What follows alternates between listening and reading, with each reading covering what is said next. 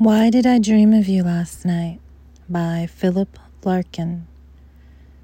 Why did I dream of you last night? Now morning is pushing back hair with gray light. Memories strike home like slaps in the face. Raised on elbow, I stare at the pale fog beyond the window. So many things I had thought forgotten return to my mind with stranger pain like letters that arrive addressed to someone who left the house so many years ago.